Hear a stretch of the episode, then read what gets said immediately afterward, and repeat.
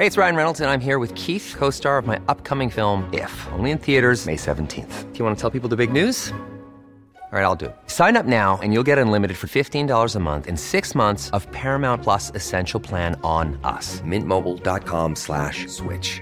Upfront payment of $45 equivalent to $15 per month. Unlimited over 40 gigabytes per month. Face lower speeds. Videos at 480p. Active Mint customers by 531.24 get six months of Paramount Plus Essential Plan. Auto renews after six months. Offer ends May 31st, 2024. Separate Paramount Plus registration required. Terms and conditions apply if rated PG. Jewelry isn't a gift you give just once. It's a way to remind your loved one of a beautiful moment every time they see it. Blue Nile can help you find the gift that says how you feel and says it beautifully with expert guidance and a wide assortment of jewelry of the highest quality at the best price. Go to BlueNile.com and experience the convenience of shopping Blue Nile, the original online jeweler since 1999. That's BlueNile.com to find the perfect jewelry gift for any occasion. BlueNile.com. Burrow is a furniture company known for timeless design and thoughtful construction and free shipping and that extends to their outdoor collection.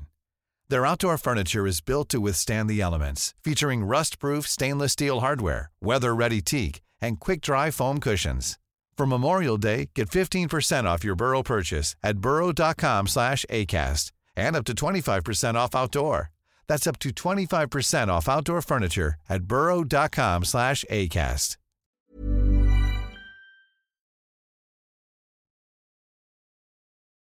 توی فیلم ضبط شده یه پسر بچه 12 13 ساله داره از روز تولد خواهرش فیلم می‌گیره و اتاق اونو نشون میده. تخت خوابش و میز آرایشش و حتی تلویزیون شخصی که اونجا داشته. آخر فیلم هم دوربین رو برمیگردونه سمت خودش و میگه اینم برادرشه نیک. این آخرین تصویر ضبط شده از نیکولاس بارکلی 13 ساله بوده. نیک تو 13 سالگی تو ایالت تگزاس ناپدید میشه.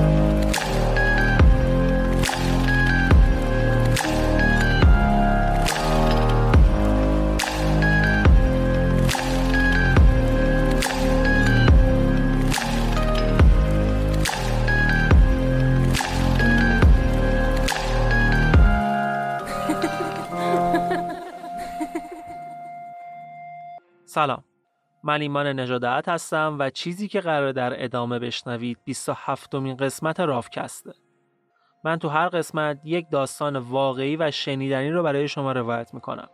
اپیزود 27 با عنوان آفتاب پرست و ذکر این مورد که این داستان مناسب کودکان نیست.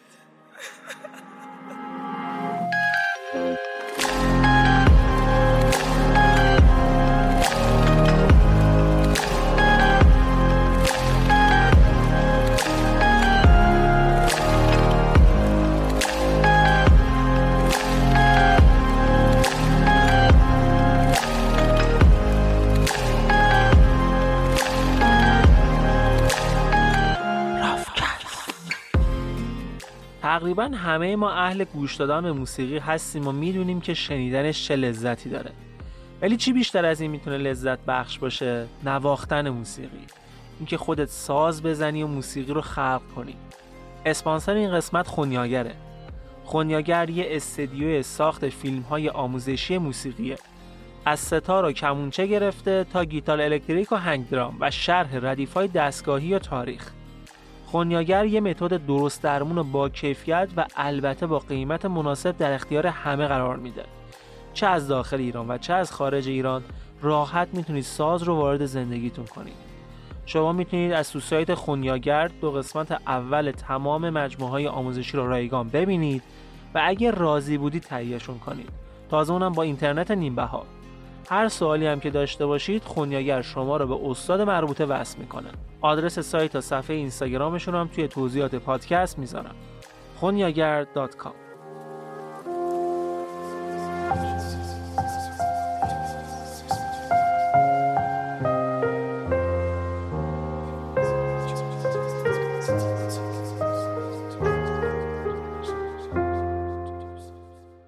نیکولاس یه پسر بچه موبور و شیطون بود. تو عکس ها فیلمایی که ازش مونده دائم در حال فیگور گرفتن و آتیش سوزوندنه. از اون بچه های تخص ولی دوست داشتنی بود که همش بقیه رو میخندوند. به جز مادرش یه خواهر و برادرم داشت.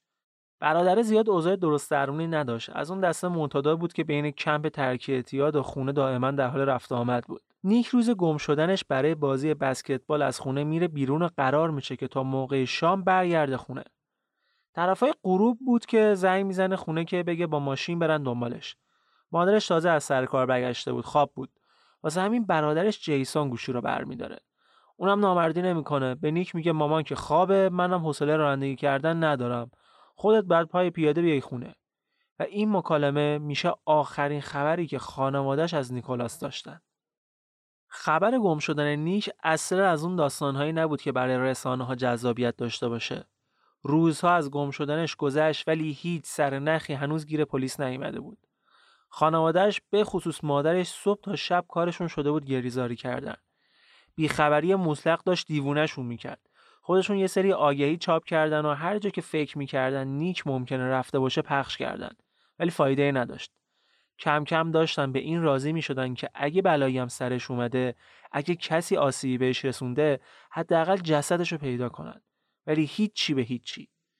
نیک شده بود یک راز بسیار بزرگ برای پلیس و خانوادش یه چند سالی از این موضوع گذشت یه سه سال سه سال گذشت و یه روز توی یکی از شهرهای اسپانیا یه مرد توریست با پلیس تماس عجیب غریب می‌گیره. اون میگه که ما یه نوجوان 14 15 ساله رو زیر بارون پیدا کردیم. به نظر می‌رسه یه چیزی ترسیده. چپیده تو خودش صداش هم در نمیاد. حتی سعی کردیم بهش غذا بدیم یه چیزی بدیم که بخوره ولی لب به هیچ چی نزد. پلیس که این خبر رو می‌گیره میگه باشه میایم بررسی می‌کنیم. یه 7 دقیقه بعد پلیس می‌رسه همون جایی که اون مرد توریست بهشون زنگ زده بود. وقتی رسیدن تو نگاه اول یه آدمی رو دیدن که تو خودش جمع شده و صورتش رو پوشونده. چهرش تقریبا قابل دیدن نبود. یه کلا سرش کرده بود صورتش رو با شال پوشونده بود. از رفتارش هم معلوم بود که از یه چیزی ترسیده انگار داره یه چیزی فرار می‌کنه. حتی وقتی پلیسا می‌خواستن سوار ماشینش کنن از ترس یوها از جاش پرید. تو اداره پلیسا هر سوالی ازش میپرسیدن لام تا کام حرف نمی‌زد. میپرسیدن اسمت چیه؟ هیچی نمی‌گفت. زیر بارون با این سر داشتی چیکار می‌کردی؟ هیچی نمی‌گفت. خونت کجاست؟ یه آدرسی مشخصاتی چیزی. ولی زیپ دهنش باز نمی‌شد که نمی‌شد. پلیس مجبور شد تا روشن شدن داستان بفرستدش پرورشگاه. روز بعد بازجویی ادامه پیدا می‌کنه و پلیس بهش میگه اگر خودشو معرفی نکنه مجبورن ازش انگشت نگاری کنن. اسم انگشت نگاری که اومد بالاخره قفل دهنش باز شد. اون خودش یه آمریکایی معرفی کرد که از خونهشون دزدیده شده. ولی حاضره که با خانوادهش تماس بگیره و بهشون خبر بده که کجاست. به یه شرطی. چه شرطی؟ که خودش این کار انجام بده. چون دلش نمی‌خواست وقتی پلیس بهشون زنگ می‌زنه خانوادهش تو استرس بیفتن به خاطر اختلاف زمانی هم که اسپانیا با آمریکا داره باید شب رو اینجا بمونه و فردا صبح باشون تماس بگیره. پلیس هم قبول می‌کنه. میگه باشه حرفی نیست. همین کارو می‌کنی ولی همون شب یه سری تماس با اداره های پلیس تو شهرهای مختلف آمریکا گرفته میشه. اعلام می‌کنن که پسر بچه ای رو پیدا کردن که ظاهرا چند سال پیش از آمریکا خارج شده و تو صحبتاش گفته که توسط یه سری آدم ربا دزدیده شده. پلیس آمریکا اون موقع دهها گزارش از بچه های گم شده داشت. نمی‌تونست دوباره بشینه دونه دونه این پرونده ها رو بررسی کنه. اونم تو شرایطی که حتی نه اسمی از اون پسر داره نه عکسی نه چیزی که بتونه اونا رو به یک کسی جایی ربط بده به خاطر همین لینکشون می‌کنن به اداره ای که مسئول پیگیری افراد گم شده بودن اونجا یه سری مشخصات ابتدایی از سن و سال پسره ازشون می‌گیرن و با یکم گشتن تو لیست افراد گم شده که سه چهار سال از ناپدید شدنشون میگذشته می‌رسن به اسم نیکولاس بارکلی با درخواست شخص پشت تلفن یه عکس سیاسفید درب و داغون هم براشون فکس می‌کنن که بهتر بتونن کار شناسایی رو انجام بدن. پنج دقیقه بعد دوباره با اداره افراد گم شده تماس می‌گیرن و میگن خودشه. کسی که الان اینجا پیش ماست نیکولاس بارکلیه. قدیما وقتی می‌خواستید دنبال شغل جدید بگردید بعد می‌رفتید سراغ صفحه نیازمندی های روزنامه و یکی یکی ورق می‌زدید و از شرکت های مختلف وقت مصاحبه می‌گرفتید. تازه اگر قبول بشید یا نشید. ولی الان داستان فرق کرده. الان پلتفرم‌های آنلاین دارن کار جذب و استخدام راحت انجام میدن. جاب ویژن یکی از بهترین پلتفرم‌های کاریابیه که همین الان هم شرکتایی مثل اسنپ، شاتل، ایرانسل، کافه بازار و کلی شرکت دیگه در حال جذب نیرو از این پلتفرم یه ویژگی باحال جاب ویژن اینه که رزومه شما رو بررسی می‌کنه و با حدود 7000 موقعیت شغلی فعالی که تو سامانه‌اش داره تطابق میده و هر کدوم که توانمندی های شما با شرایط مورد نظر شغل همخونی بیشتری داشته باشه رو بهتون پیشنهاد میده. یه خدمت مهم دیگه جاب ویژن هم برگزاری نمایشگاه های کار ایران و دانشگاه شریفه که توی سازمان های معتبر و خوشنام میان و شما قبل از اینکه رزومه بفرستید می‌تونید با بخشی از آدم ها و فرهنگ اون سازمان آشنا بشید. تا حالا بیش از ده هزار نفر تونستن با جاب ویژن شغل دلخواهشون رو پیدا کنن. پس اگر شما هم شغل اولی هستید یا دنبال شغل بهتری میگردید به سایتشون سر بزنید. jobvision.ir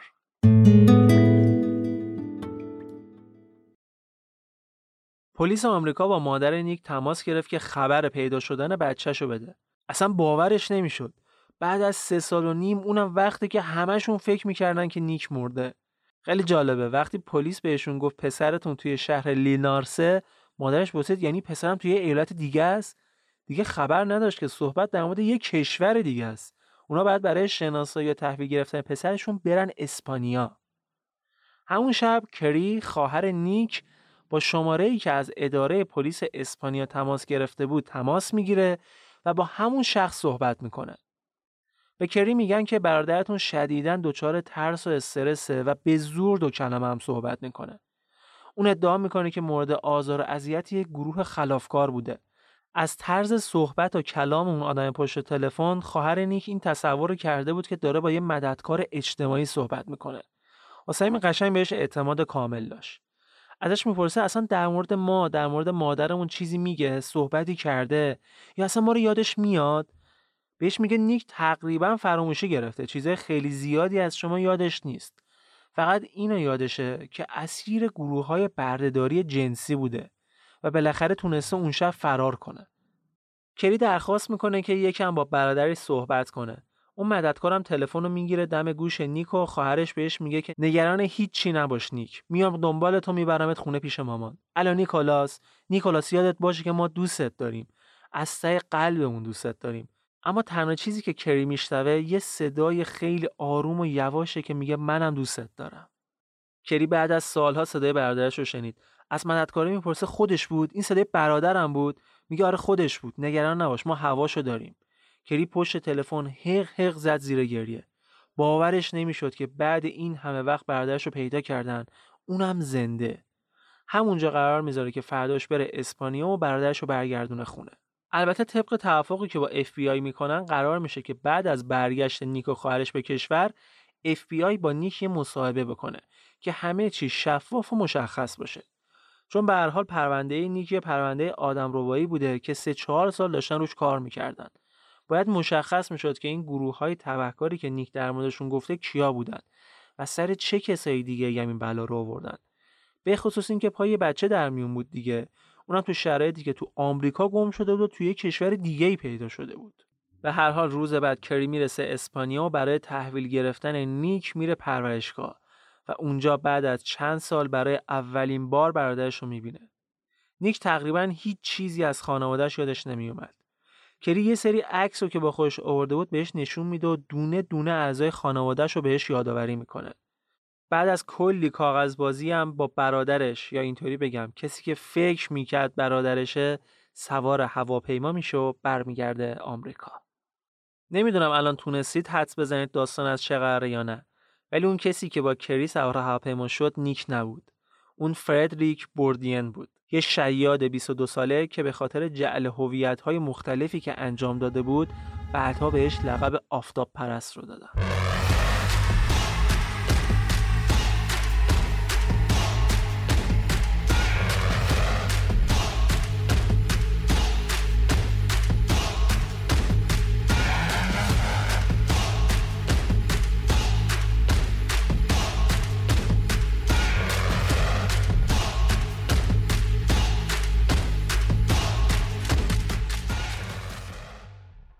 فردریک توی محله عرب نشین تو پاریس به دنیا اومده بود. از یه مادر 17 ساله و یه پدر الجزایری که هیچ وقت ندیدش. یه پسر 22 ساله چش قهوه‌ای با موی تیره و لحجه فرانسوی که خودش رو جای یه پسر 16 ساله آمریکایی موبور و چشم روشن جا زده بود. نشدنیه نه؟ حالا بهتون میگم که فردریک چجوری این کار انجام داد. ولی برای دونستنش باید یه چند روز برگردیم عقب. بریم همون شب بارونی توی اسپانیا که پلیس از یه مرد توریست یه تماس تلفنی می‌گیره مبنی بر اینکه یه پسر بچه رو نصف شبی تو خیابون پیدا کرده. اون مرد توریست خود فردریک بود. وقتی پلیس تو کیوسک تلفن پیداش کرد تمام صورتش رو پوشونده بود تا چهرش سن واقعیش رو لو نده و انقدر قشنگ نقش یه بچه مضطرب و ترسیده رو بازی کرد که پلیس به هیچ عنوان بهش شک نکرد. وقتی بردنش اداره پلیس هم که گفتم لام تا کام حرفی نزد تا وقتی که نزدیک بود ازش انگشت نگاری کنن. اونجا اگه این اتفاق میافتاد دیگه مشخص می‌شد هویت واقعیش چیه.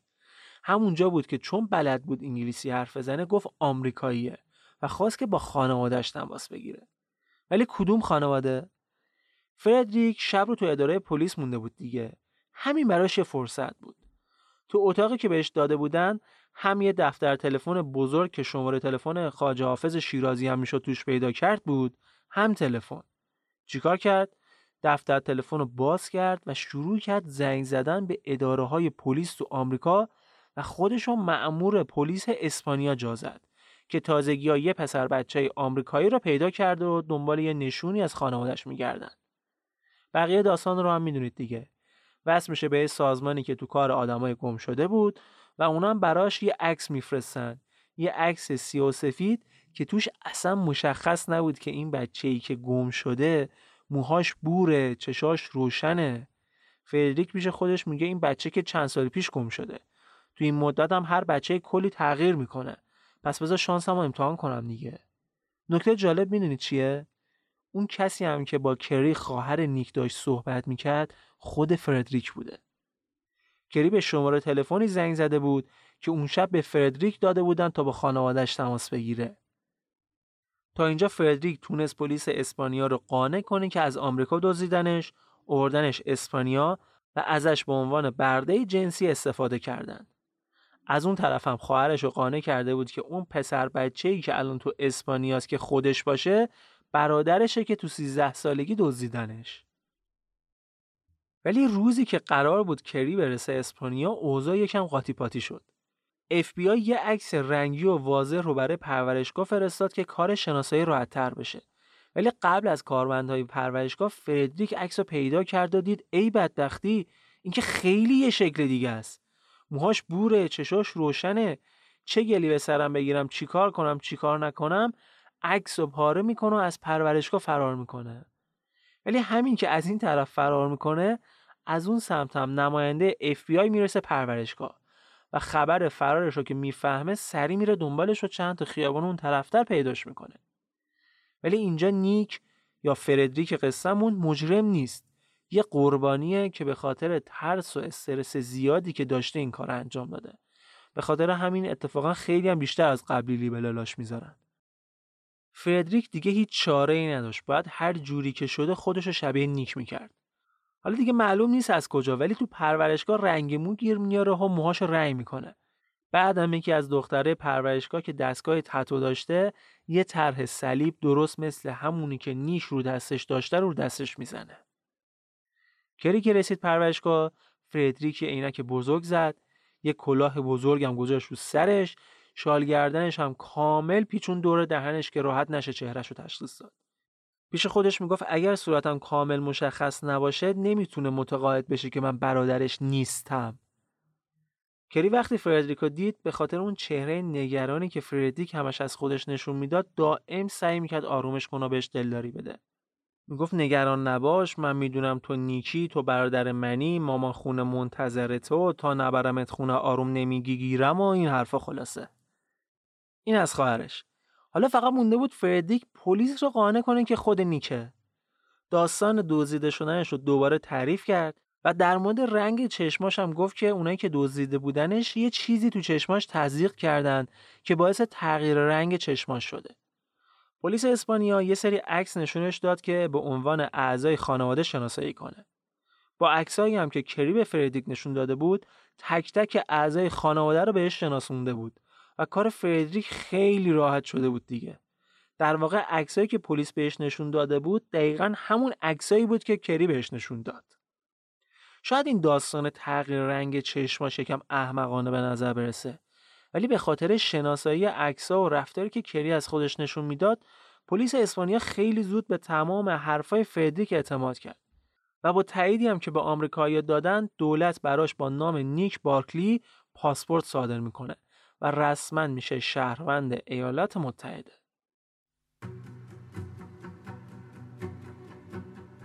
خلاصه این که کری با برادر قلابیش راهی تگزاس شد. تو فرودگاه مادر نیک به خیالش پسر گم شدهش و بعد از سالها داره می‌بینه خودش رو میندازه تو بغلش. حالا این وسط هم فردریک کلا از اینکه کسی بدنش رو لمس کنه و بغل و مچ و بوسه اصلا خوشش نمیاد. هر کی هم که از راه می‌رسه همین کارو باش می‌کنه. خلاصه لحظات عجیب غریبی بود. به خصوص برای فردریک که باید حواسش رو حسابی جمع می‌کرد که دست از پا خطا نکنه. فقط کافی بود حرف اشتباهی بزنه رفتار اشتباهی کنه تا همه چی پرپر بشه. به خاطر همینم یا حرف نمی‌زد یا فقط در حد چند کلمه. سعی می‌کرد با هیچ کسی هم چشم تو چشم نکنه که شک تو دل هیچ که نندازه.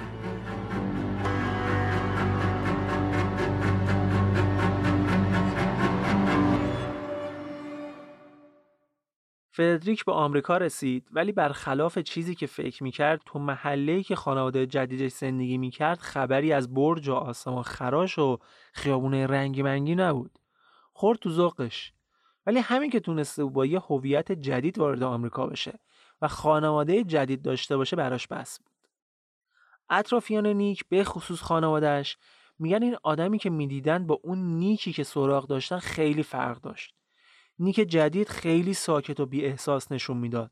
اصلا اون شادی و نشادهایی که قبلا داشت از خودش بروز نمی‌داد. اصلا با کسی همکلام نمی‌شد. آشفته بود. حتی وقتی برای اولین بار مادرش رو دید به زور بغلش کرد. تو تمام طول مسیر از فرودگاه تا خونه ما داشتیم میخندیدیم و خوشحال بودیم. ولی اون یه جورایی انگار دلش می‌خواست از همه فاصله بگیره. البته همه اونایی مواد رو میذاشتن پای اتفاقاتی که براش افتاده بود نه چیز دیگه ای.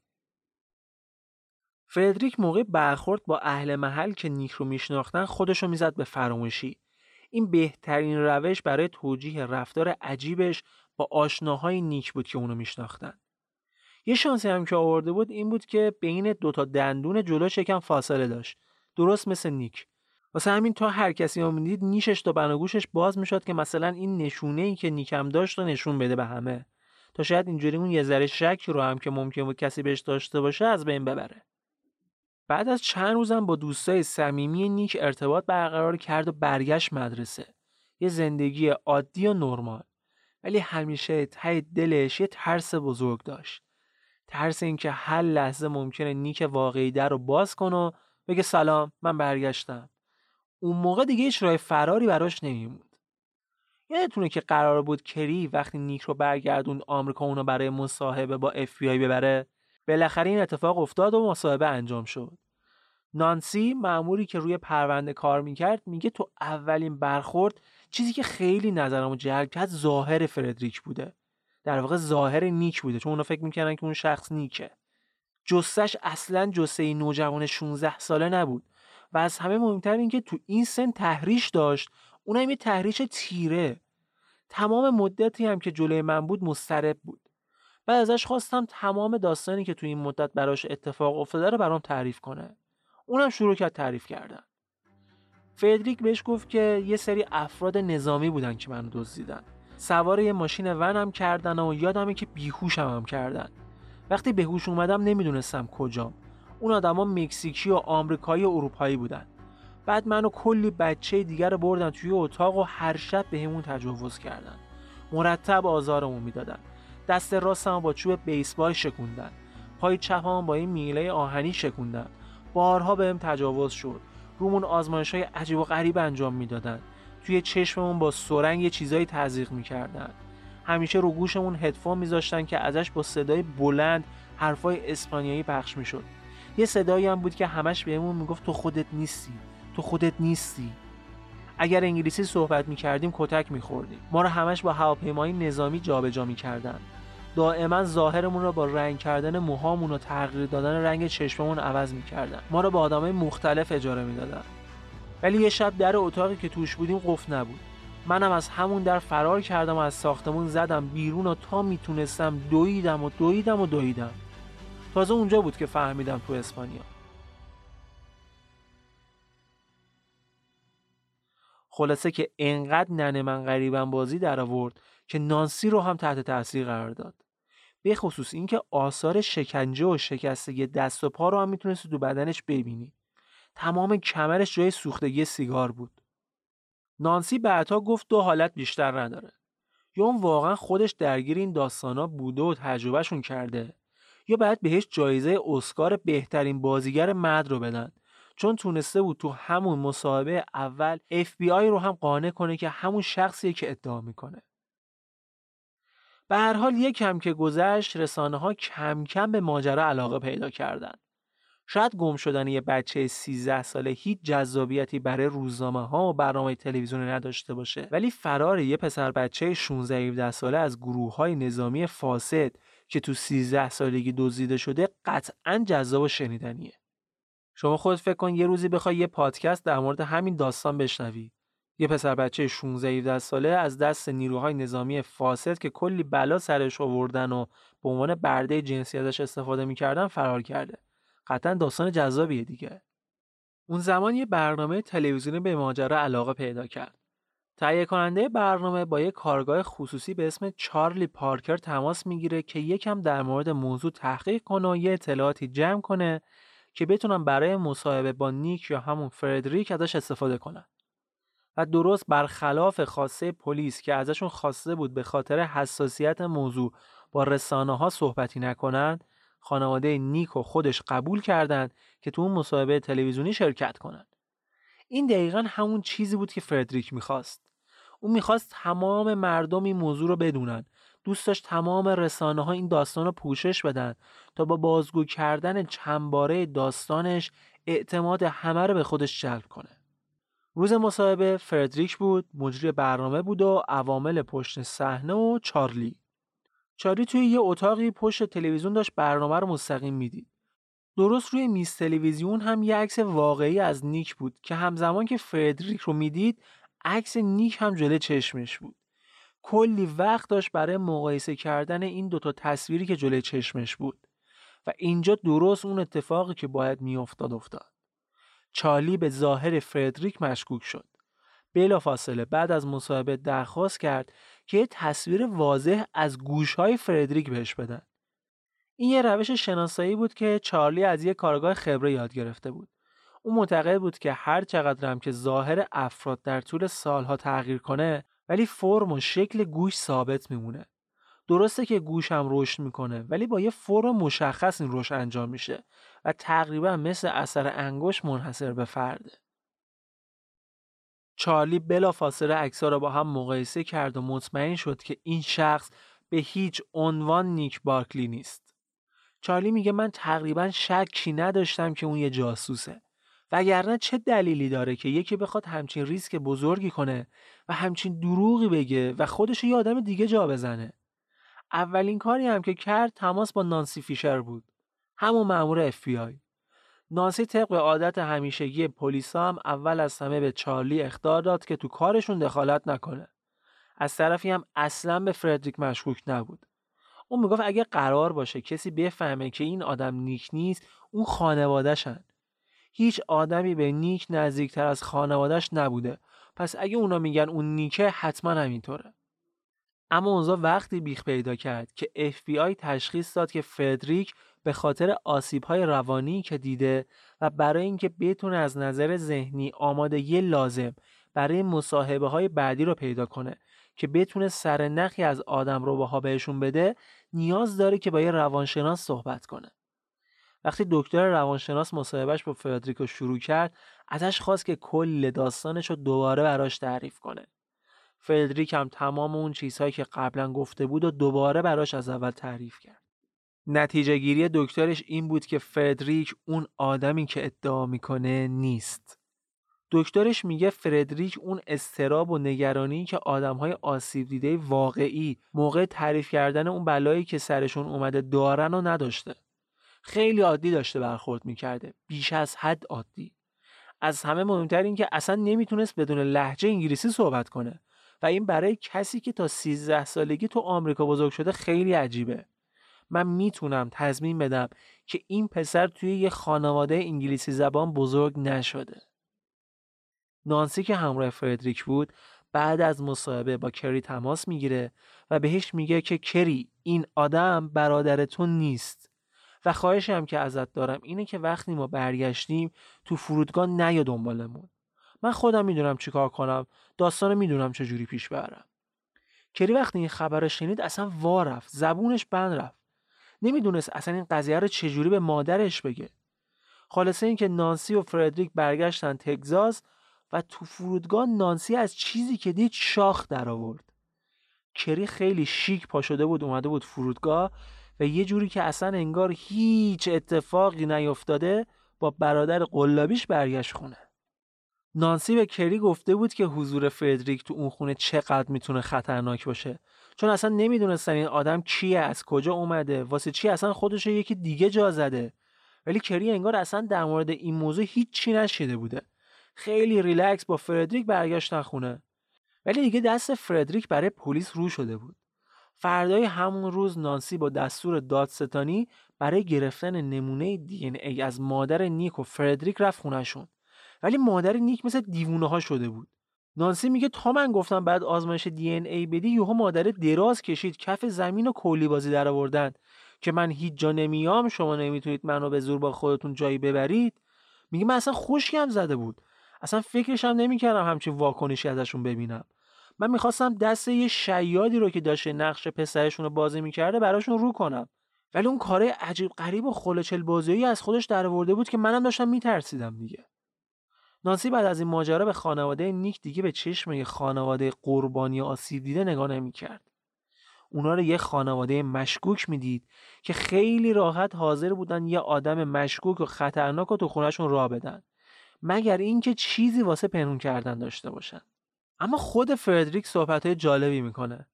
میگه وقتی مادر نیک حاضر نشد آزمایش دی ای بده من ترسیدم. من همیشه حس می‌کردم که اونا هیچ کدوم از حرفای من باور نکردن.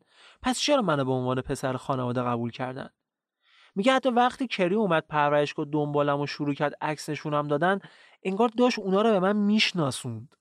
تک تک اعضای خانواده رو به من نشون داد و گفت این مادرته این منم این شوهر خواهرته این اون یکی داییته این یکی فلانیه. در صورتی که چه نیازی به این کارا بوده؟ چرا باید اول بسم الله بیاد به من عکس نشون بده؟ اینو یادت میاد؟ اونو یادت میاد؟ این یکی رو چی؟ مدام و مدام تکرار می‌کرد. انگار می‌خواست یه چیزی رو تو مخ من فرو کنه. یه جوری که انگار تو الان هیچی نمی‌دونی و بعد این نکته مهم رو ملکه ذهنت کنی. بدونی که خانواده جدیدت الان کیان کجا بزرگ شدی کجا قراره بری. من هیچ وقت باور نکردم که اون قبول کرده باشه که من برادرشم. هیچ وقت. اون تصمیم گرفته بود که من برادرش باشم. همین. اگه یادتون باشه اوایل داستانم بهتون گفتم که پلیس اسپانیا تو مصاحبهش با فردریک دقیقا همون عکسایی رو بهش نشون داد که قبلش کری بهش نشون داده بود. چارلی هم حرفای جالبی می‌زنه. همون کاراگاه خصوصیه. اون توی تحقیقاتش فهمید که جیسون برادر نیک چند ماه بعد از گم شدن برادرش با پلیس تماس گرفته و گفته که نیک می‌خواسته به زور وارد خونهشون بشه. این خیلی عجیبه دیگه. چرا نیک باید بخواد زورکی وارد خونه خودش بشه و چرا برادرش باید این مورد رو به عنوان یه شکایت به پلیس گزارش کنه اصلا چارلی میگه این درست رفتاریه که معمولا آدمهای جنایتکار از خودشون نشون میدن تا تظاهر کنن به این که یه فرد مرده رو زنده نشون بدن. خود فردریک هم میگه من هیچ شکی نداشتم که اونا نیک رو کشتن و با پذیرفتن من به عنوان پسرشون می‌خواستن جنایتی رو که انجام دادن روش سرپوش بذارن. حتی جیسون وقتی منو توی فرودگاه برای اولین بار دید بغلم نکرد. فقط بهم دست داد و گفت موفق باشی.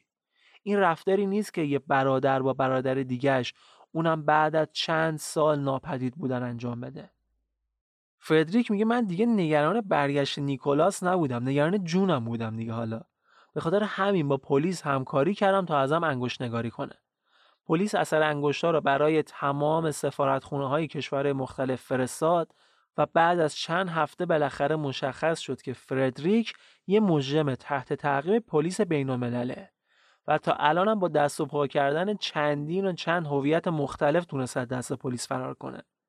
البته جرم اصلش هم همین جعل هویت بوده. از اون طرف هم چارلی بعد از تماسه زیادی که با فردریک گرفت بالاخره تونست راضیش کنه که باهاش مصاحبه کنه و تو اون مصاحبه فردریک به چارلی میگه که من پسر اونا نیستم و می‌دونم که تو اینو می‌دونی و تمام ماجرا رو از اول براش تعریف می‌کنه. اینکه واقعا کی بوده از کجا اومده چجوری هویت نیک رو جل کرده و این حرفا. فردا این مصاحبه فردریک به جرم جعل هویت بازداشت میشه. اون توی تمام اروپا کلی هویت دزدی داشت. بنجامین دیانوسون اسپانیا. جیمی پیتر لوکزامبورگ. الکس روز ایتالیا. کلی هویت دیگه تو اسکاتلند و مجارستان و فرانسه و جاهای دیگه.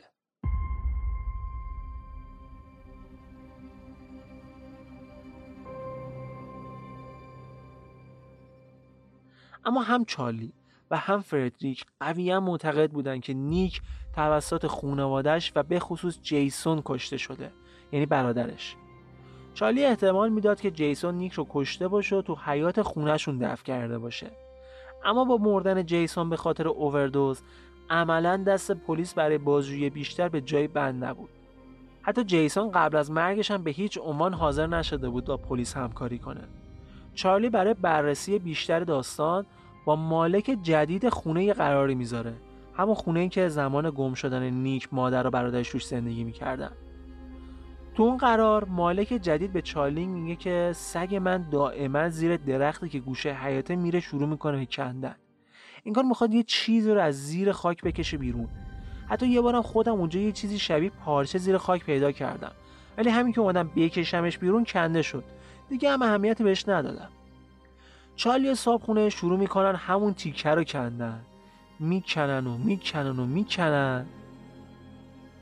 و هیچی پیدا نمی‌کنن. نه خبری از استخون انسان بود نه لباسی و نه هیچ چیز دیگه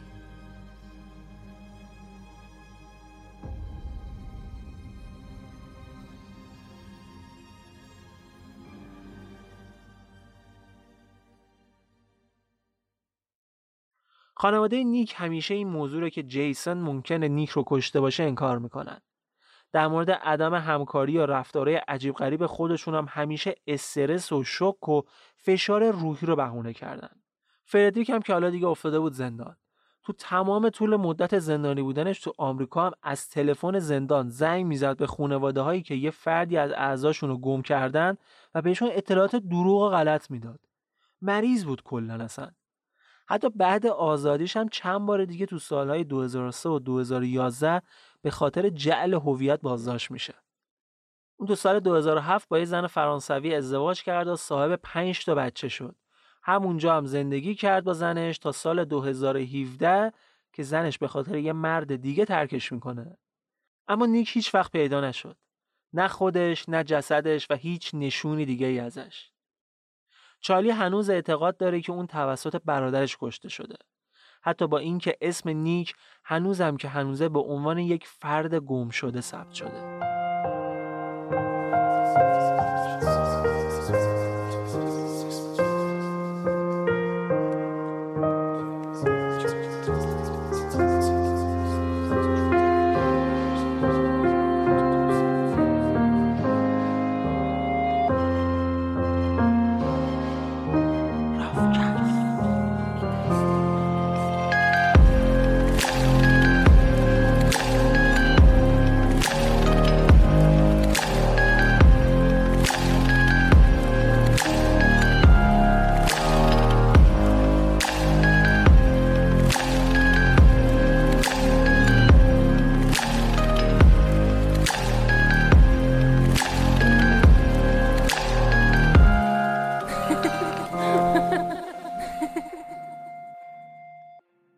چیزی که شنیدید 27مین اپیزود رافکست بود که تو آذر 99 منتشر شده. رافکست رو می‌تونید از تمام اپلیکیشن های پادکست مثل Castbox و Apple Podcasts و همینطور سایت رافکست rafcast.ir بشنوید. اگر از شنیدن این اپیزود لذت بردید به دوستانتون هم پیشنهادش بدید. رافکست رو توی شبکه های اجتماعی هم دنبال کنید و نظرتون رو برای من کامنت کنید. دم شما گرم.